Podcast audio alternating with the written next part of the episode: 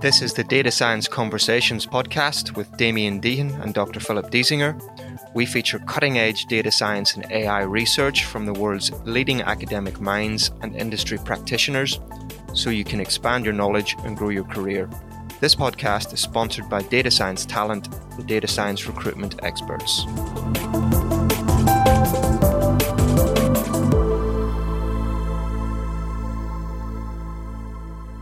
Welcome to the Data Science Conversations podcast. My name is Damien Deighan and I'm here with my co host Philip Diesinger. Hi, Philip. How's it going?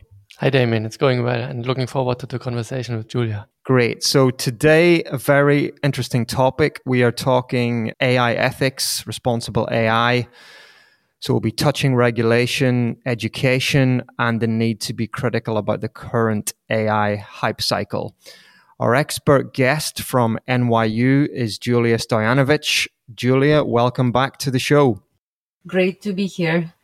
Excellent. So, just to remind everyone, Julia is an Institute Associate Professor at NYU in both the Tandon School of Engineering and the Center for Data Science. In addition, she is Director for the Center for Responsible AI, also at NYU. Her research focuses on responsible data management, fairness, diversity, transparency, and data protection in all stages of the data science lifecycle. Julia has been teaching and developing courses on responsible data science at NYU and is the co creator of an award winning comic book series on the topic. She holds a master's and PhD in computer science from Columbia and a bachelor's in computer science and maths and statistics from the University of Massachusetts at Amherst. So, I think the best place for us to start, Julia, is perhaps you could give us your definition of what responsible AI is. Damien, as you mentioned, I direct the Center for Responsible AI at New York University, and our goal is to make responsible AI synonymous with AI in a not too distant future. And so, what, what do I mean by that? Just colloquially, I would say that responsible AI is uh, the socially sustainable design, development, and use of technology. We want to build and use AI systems in ways that make things better for all or for most of us, that help us reach our societal goals of, you know, being able to cure diseases that we haven't been able to cure before, being able to distribute resources more equitably, more justly in society, and also, of course, making money for people, but making it so that economic opportunity, once again, is distributed in ways that are equitable and where it's not the case that we exacerbate the disparities in access to opportunity that already exist and are rampant in our society. When we talk about responsible AI, one component of this term is AI ethics. Ethics is the study of what is morally good and bad and morally right and wrong. And then AI ethics is usually used to refer to the embedding of these moral values and principles into the design, development, and use of AI systems. And much of this conversation uh, usually centers around the unintended consequences of AI, of some mistakes that an AI system may make or will suggest something to a human and then a human makes that mistake. And it also concerns things like bias in AI that many of us have heard about. We also want to think about arbitrariness in decisions as a kind of a mistake, perhaps, that an AI system may make. And this all falls under this AI ethics agenda. As a data scientist and a computer scientist myself, I prefer to think about things not in the abstract, but rather using some concrete examples to make things a little bit more tangible, a little bit clearer. So let's look at one specific example uh, that I think exhibits some of the hallmarks of responsible AI. This example comes from the domain of medical imaging, where, like in many other scientific domains and commercial domains, AI is all the rage today and will likely continue to be. We are starting to use cutting edge AI tools in clinical practice to improve diagnosis and prognosis capabilities. So one specific example that, that I like to use is a recent study that was done by researchers from NYU together with folks from Facebook AI, where they developed a technology called fast MRI. It's a way to generate magnetic resonance imaging, MRI scans that allows us to use a lot less data and that works much, much faster because this data that is generated is semi-synthetic. So we start with some MRI scan of an individual, a quick one, and then we fill in the gaps, so to say, with the help of this AI technology. It has been shown that these semi-synthetic MRI scans are diagnostically interchangeable with full regular MRI. And this is a huge deal because MRI machines are in short supply in many locations. And so this allows you to improve throughput to just get more people through, get more people diagnosed. And it also can make a huge difference for somebody who is claustrophobic, right? And they don't want to stay inside an MRI machine for longer than is absolutely necessary.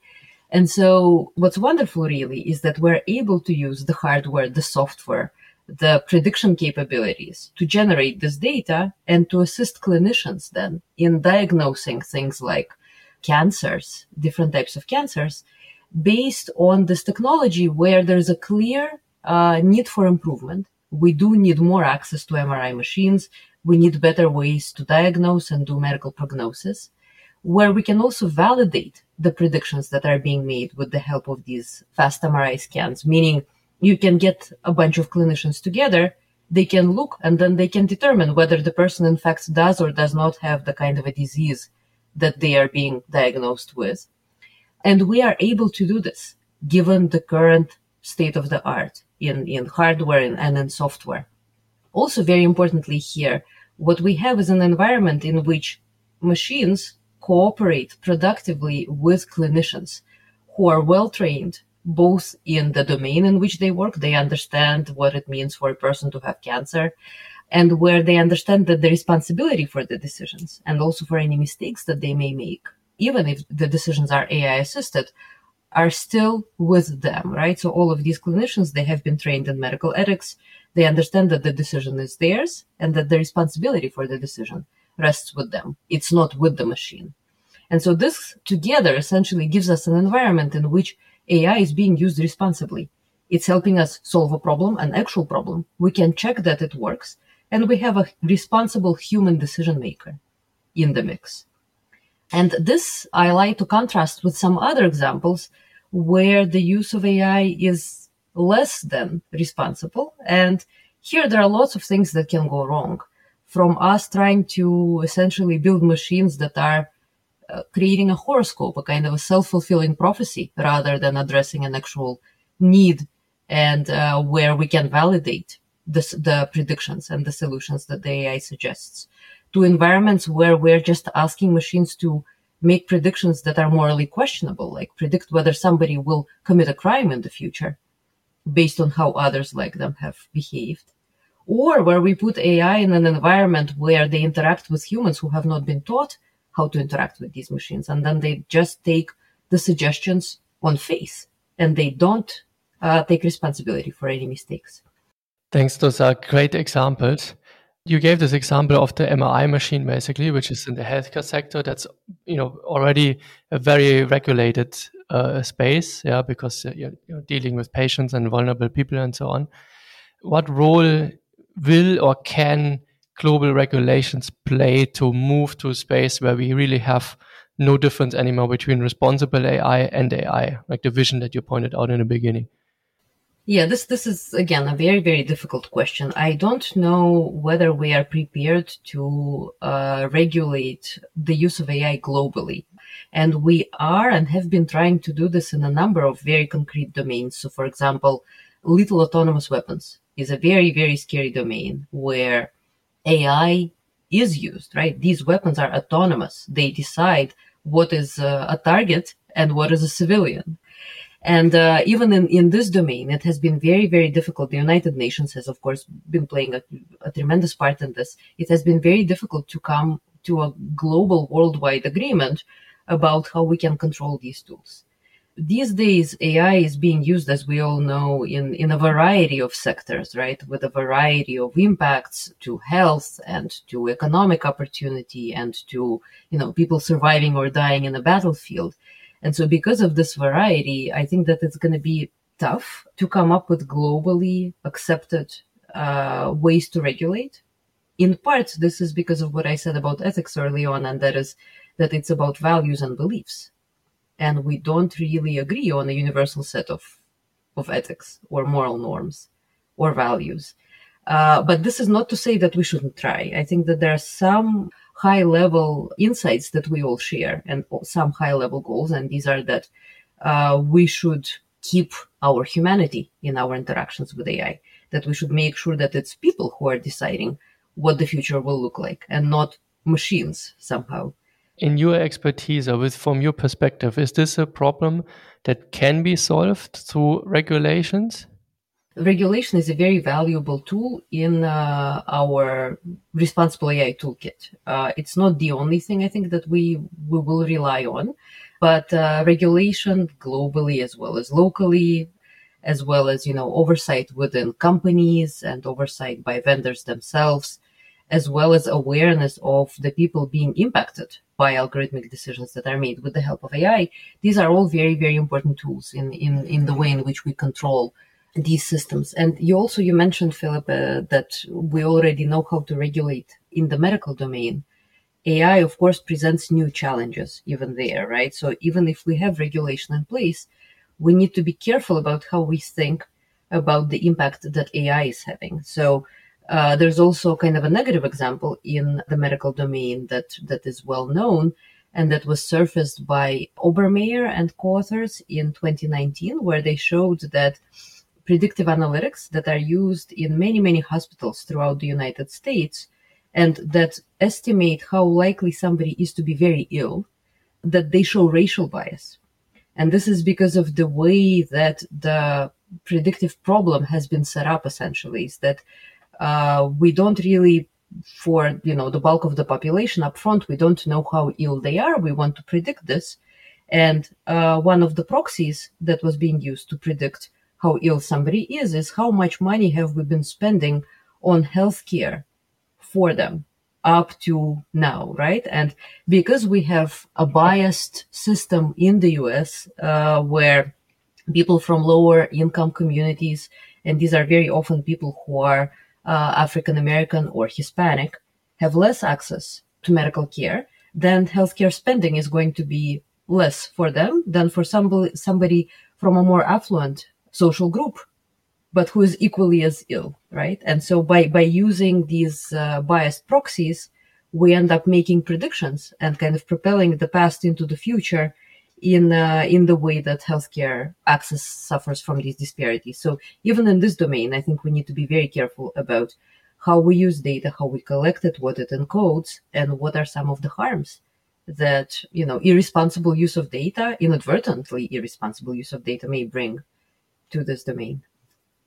Yeah, that makes a lot of sense. From your perspective, is it what's causing these biased proxies or biased features? Is it limitations of data? And and also what role would data models play for AI? So like with everything else in this space, things are very complicated, right? Certainly the fact that data may or may not represent the world faithfully and we call this bias in the data or one way in which data can be biased. This certainly contributes very strongly to predictions of, of these machines that are trained on data being biased, but it's not the only signal, right? So I like to think about bias in the data by invoking this, this metaphor that data is a mirror reflection of the world.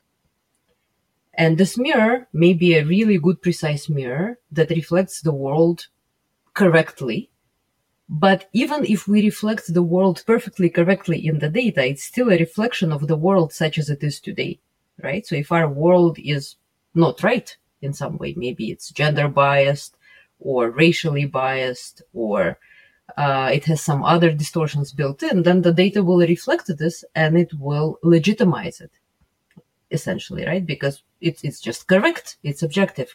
And so we need to also think about whether given the current state of the world and given the current state of our data collection and data processing capabilities, we in fact can do things better than replaying the past into, into the future with the help of these predictions.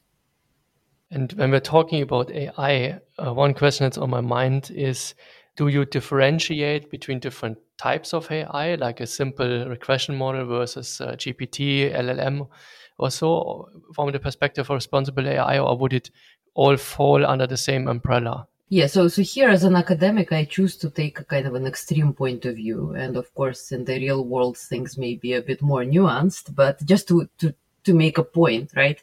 I actually think that it doesn't matter what sort of a technology lives inside that box that we sometimes call black boxes or opaque boxes. It could be a very complex model, or it could be a very simple one. So I have spent the bulk of my career studying these very simple gadgets called score-based rankers, where you have a data set of items. Let's say these are people applying for jobs, and you compute a score for each item using a formula that you know up front uh, some combination of standardized test scores, for example, and some number of years of experience. And then you sort everybody on that score. And even in that case, right, by taking, let's say, the top 10% of the people from that sorted or ranked list to then invite for in-person job interviews, you're introducing a lot of opacity. You as a decision maker are not going to immediately understand what is the impact of the scoring formula on whom you choose and whom you forego. So, for example, let's say that we're talking about college admissions and you are using some combination, let's say half of your score is made up of the grade point average of the student from high school and half of the score is made up of their standardized score, like the SAT in the US that we use. But if this is a very selective college, then applicants self select and only those with the very top SAT scores will apply. And so, although your SAT score component has an equal weight in your formula, it's going to have far less importance because everybody is tied on that component of the score, right? So, this already shows you that even seemingly simple devices can have side effects or direct effects that, that are hard for people to predict. And so, rather than worrying about what lives inside that black box, whether it's a generative AI model or it's a simple, you know, rule-based uh, AI or a scoring formula, we should worry about the impacts that these devices have. So what is the domain in which we use them? Can we tell what they do rather than how they work? And we have, of course, the scientific method at our disposal to help us deal with and unpack how black boxes work, right? So we can feed it some inputs and see what happens at the output. Are there any changes? For example, if I change nothing except an applicant's gender or ethnicity. If the output changes, then I can have a hunch that there's something going on here that is perhaps something that, that I should be looking into uh, more closely. So I wouldn't worry about whether we are dealing with a very complex machine or a seemingly simple machine. I would worry more about what these machines do, whether they work, how they work, how we measure their performance, and what are the stakes of a mistake, and how can we correct the mistakes. Did you see a, a, boost or an increased interest in regulatory questions and responsible AI with the rising now of generative AI? Yes, absolutely. So it's it's a blessing and a curse, right? That there's now this hype around generative AI. The blessing is, of course, that uh, every almost everybody's paying attention so worldwide, right, in the European Union, in the United States where I live, we have politicians speaking about the need to control the adverse impacts or the risks uh, of harm that the use of generative AI can bring. But together with that, everybody's just paying attention to AI more generally and to how we might oversee, regulate, bring more responsibility into our deployment of these systems.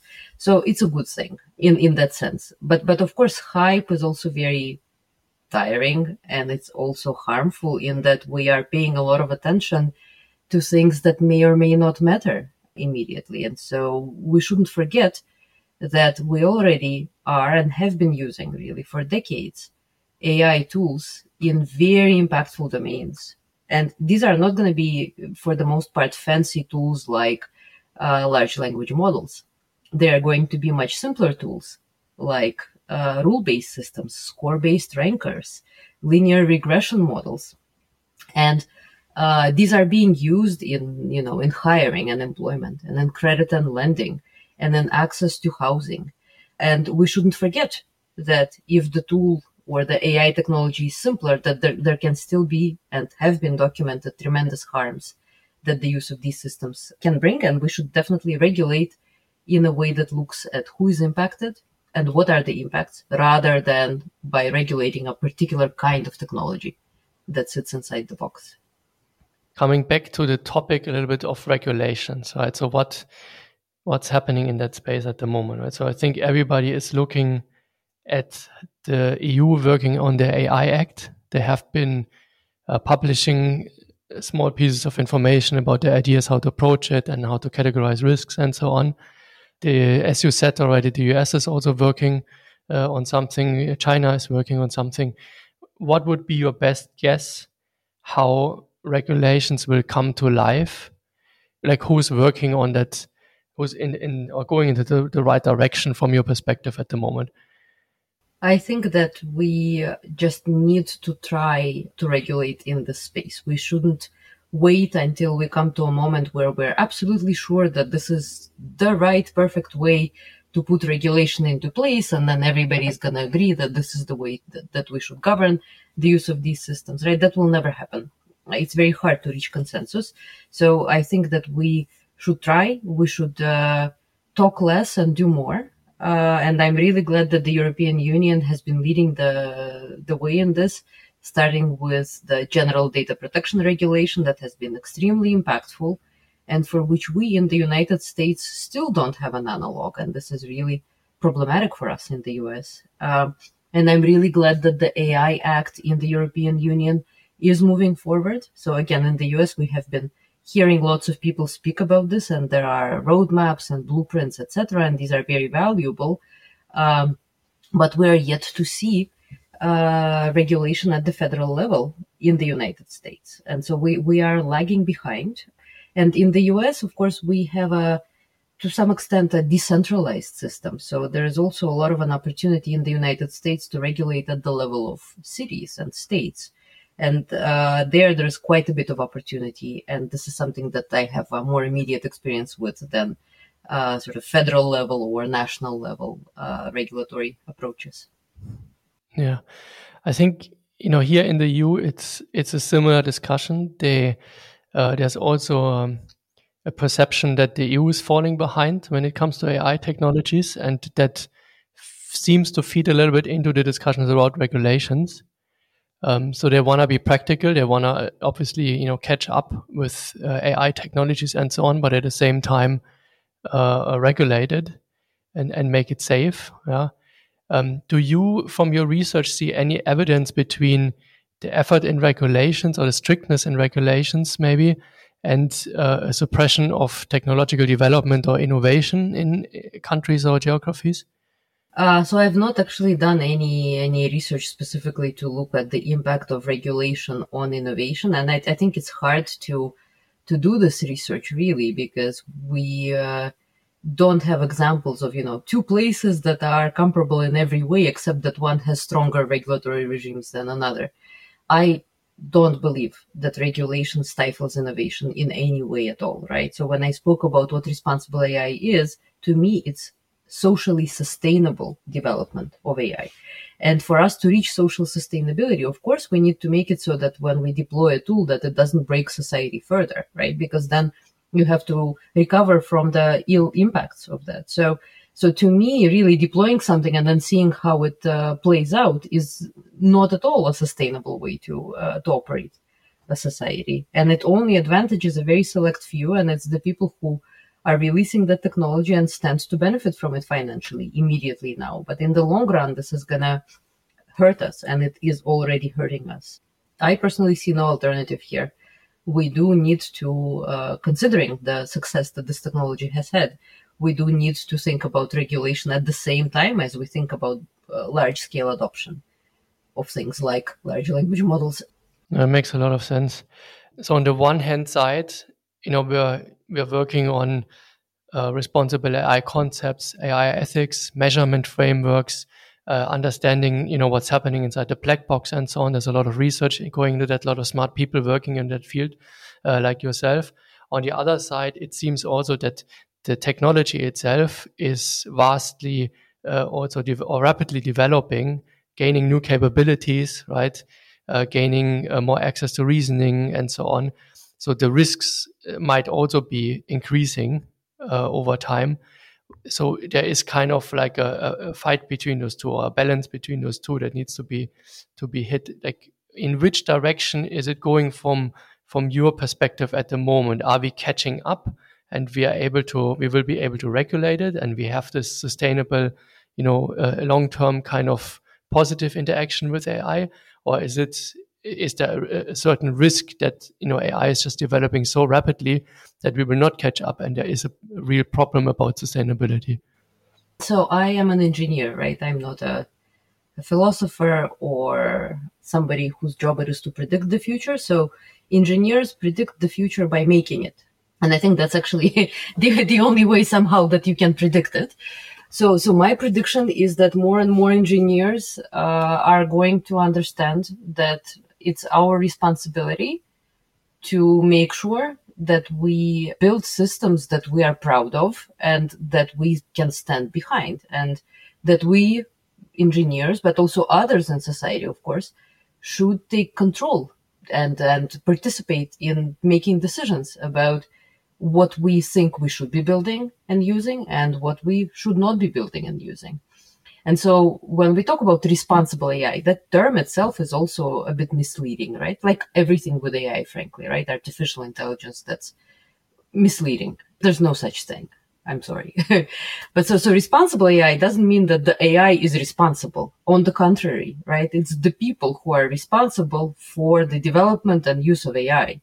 And one of the things that's particularly dangerous with this AI hype that we're experiencing right now with generative AI is that there is this push from some folks who are very vocal to say that AI is about to take over, that it has a mind of its own, that whatever harms befall us socially as a result of this AI now having accelerated, it's the AI's responsibility. And this is a really problematic narrative because it absolves those who stand to benefit financially and otherwise from the deployment of these systems of any responsibility for the mistakes. And we cannot allow that to pass. And this is a very simple, naive kind of an engineering point of view, right, on what's going on.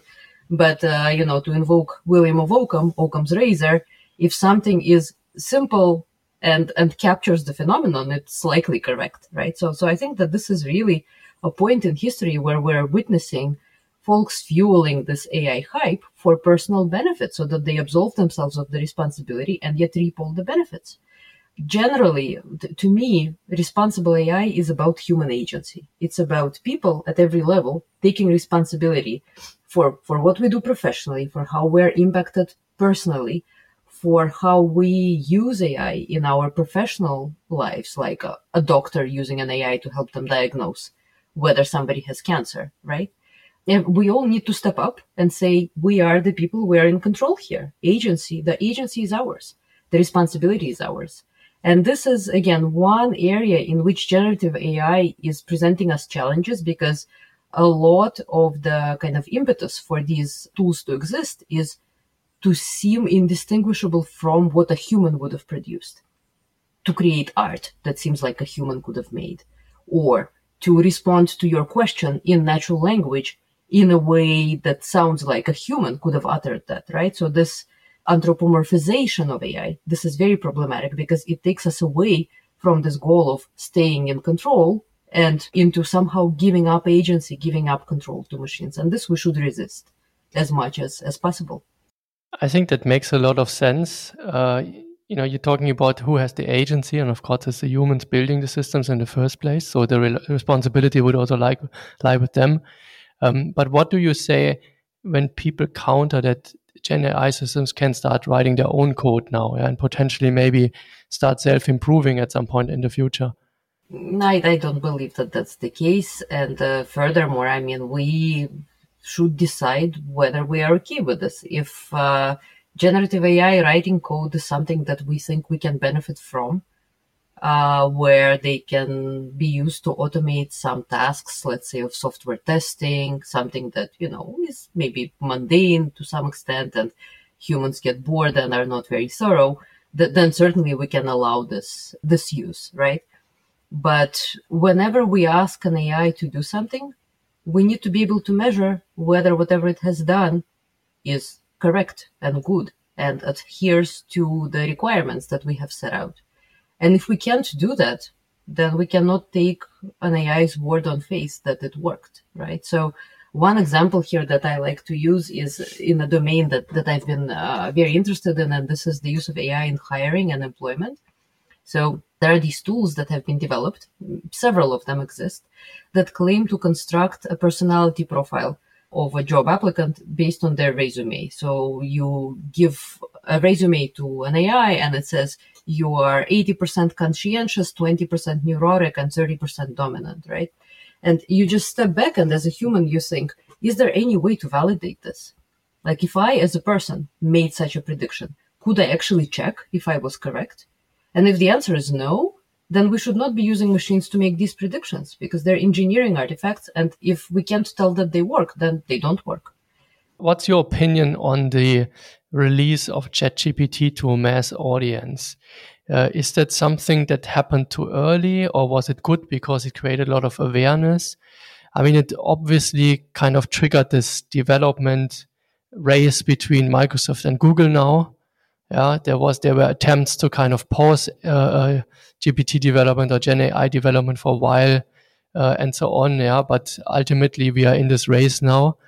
Was this too early in, in terms of the uh, maturity of the technology, or do you not have an opinion on that at all, or what's your stand on that? I have lots of opinions on this. I, I definitely think that it's too risky and that it's extremely irresponsible to have unleashed this technology uh, without giving us any meaningful way to control how the data travels, where the data goes, to give us any meaningful way to understand where this technology can be safely used. Um, there are also tremendous labor issues that go along with the release of that technology that essentially artificial intelligence, of course, is based on everyday intelligence of people.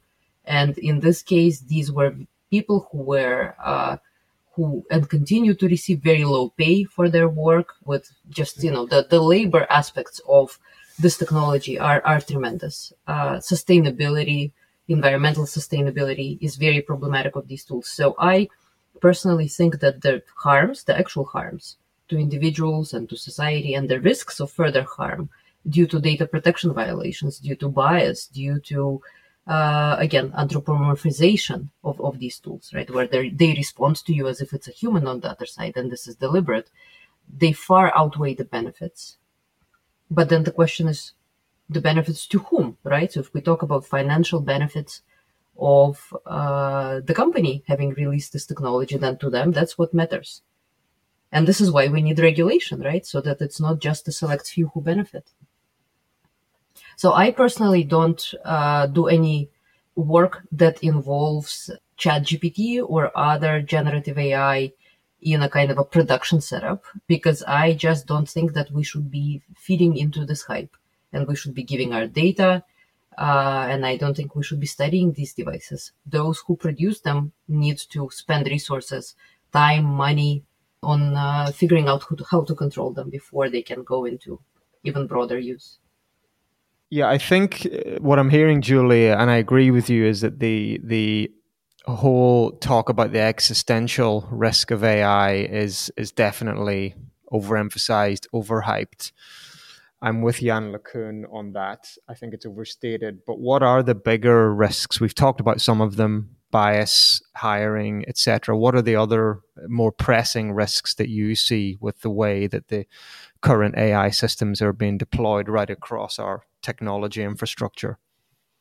They, they are the same ones that, that, that you listed, right? I mean, so one of them is that, of course, decisions will be made with the help of these tools by people who do not question whether the predictions of the tools are correct in any sense. So many of the decisions being made will be arbitrary, and this is even beyond bias uh, or an orthogonal dimension, rather. You know, being able to control the data that goes into these systems is something that we cannot yet do in the European Union because there is the GDPR. People are much more in control of the data that goes into these systems. We in the United States and elsewhere in the world are not as fortunate, right? So how our data is used, uh, whether we're comfortable with our data being used in this way is also problematic. And one of the angles on this is that, you know, there may be harms due to privacy violations, but another is just that even without a harms based conversation, people have rights, right? We have rights to privacy.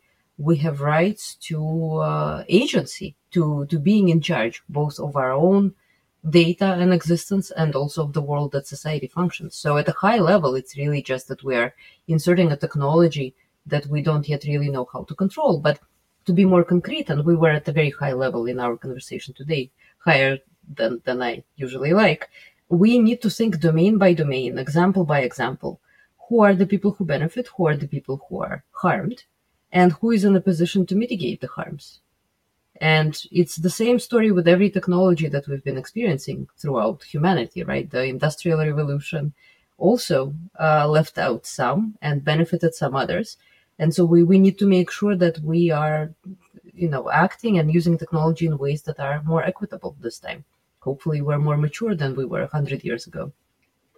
Uh, we talked about OpenAI already. Do you have a perspective on their uh, um, uh, super alignment initiative?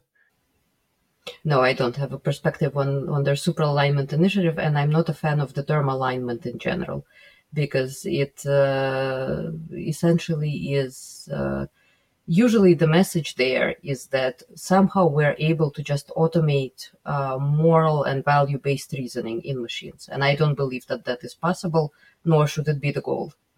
So it's, it's contrary to the agency conversation. So, in your view, it's more an engineering responsibility or engineering problem in the first place. You know, making AI systems like Gen AI systems responsible and following uh, or not causing any harm and so on. I don't think we can automate ethics. I don't think we can automate responsibility. I don't think alignment in the way that it's being discussed right now is a productive way forward because it essentially borders on this conversation about algorithmic morality that folks like Elon Musk and others have been pushing, where essentially it's just the simplest, uh, least nuanced version of utilitarianism that, that we end up trying to embed. Like how many people die, how many people are safer. We add these numbers up, we subtract some, and uh, then based on that, we decide whether or not it's safe to deploy self driving cars, for example. And uh, I think that the use of AI is way too complex, way too context dependent for us to pretend that we can automate ethics and responsibility and morality.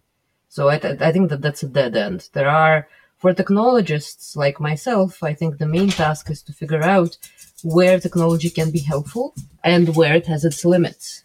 Technology cannot solve all problems that our society has presented uh, itself with over over millennia. There's no way for you to debias a dataset and then proclaim that now you are hiring with no bias or lending with no bias, right? This is hubris. So we, we need people in the in the mix, people making decisions, taking responsibility for decisions throughout. There, there's no way that we will align technology to our values, push a button, and then say, okay, the world is just. So what what you said earlier, uh, responsible AI is about human agency. So, what can practicing data science leaders and data scientists who are developing AI systems for internal use in their company or for their customers, what should they be thinking about to make sure that it's being done responsibly? So, in my very simple worldview, there are essentially four things, Uh, at least four things, right, that, that you need to think about and convince yourself that that these conditions are met for you to claim that you're using AI responsibly. The first is that you are using AI to meet some clear need for improvement. You're not just using it because your competitors are using AI, but there's some actual problem that you can clearly articulate and that you want AI to help you solve. The second related point is that you can actually check whether the AI that you've developed or are about to develop is going to meet the requirements for that need for improvement, right? Can you validate that the predictions of the AI are good and correct? If you can't validate it, then again, it's it's not the right setup. Also, of course, we need to uh, convince ourselves that the problem that we have set out to solve can be solved given current capabilities in terms of hardware and data and software. And if that is not the case, if data doesn't exist that would allow you to predict the kind of a thing that you want to predict, then it's hopeless. Because AI is not magic, right? If you expect it to be magic, you'll be disappointed. And the final thing is that AI very rarely operates autonomously. Usually it's uh, in a collaboration with a human, right? So the question is then, do you actually have these decision makers who are well equipped to work with your AI and to not take its recommendations on faith, but rather to challenge them when they need to be challenged. So here again, this example of a clinician working with AI to diagnose a disease, they shouldn't just say, yeah, this person has this type of cancer and we are going to subject them to uh, chemotherapy because the AI said so, right? They understand that it's up to them to make the decision. So this decision maker readiness is a crucial, crucial component. And then, of course, other things like legal compliance. Are you going to be legally compliant in your way of uh, in your data collection and AI use? Uh, are is this socially sustainable? There are lots of other uh, very important criteria here but these four uh, are absolutely crucial. Is there a problem to solve? Can we solve that problem? Can we check that we solved it? And can we use this AI, this solution, safely together with the human? So, are you saying that AI should not be used for any, virtually any automated decision making? It should always be done in conjunction with a human? This depends on what are the harms actual or potential harms, right? I mean, and here there is a lot of uh, conversation in policy and legal circles. Uh, the Europe, European Union AI Act speaks about this. And of course, before them, there were other legal documents that also speak about risk levels, right?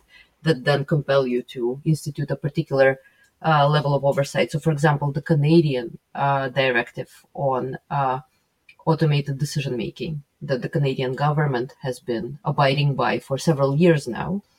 It also has risk levels and uh, they incorporate both, you know, the extent of the risk of harm, the severity, is it reversible or not?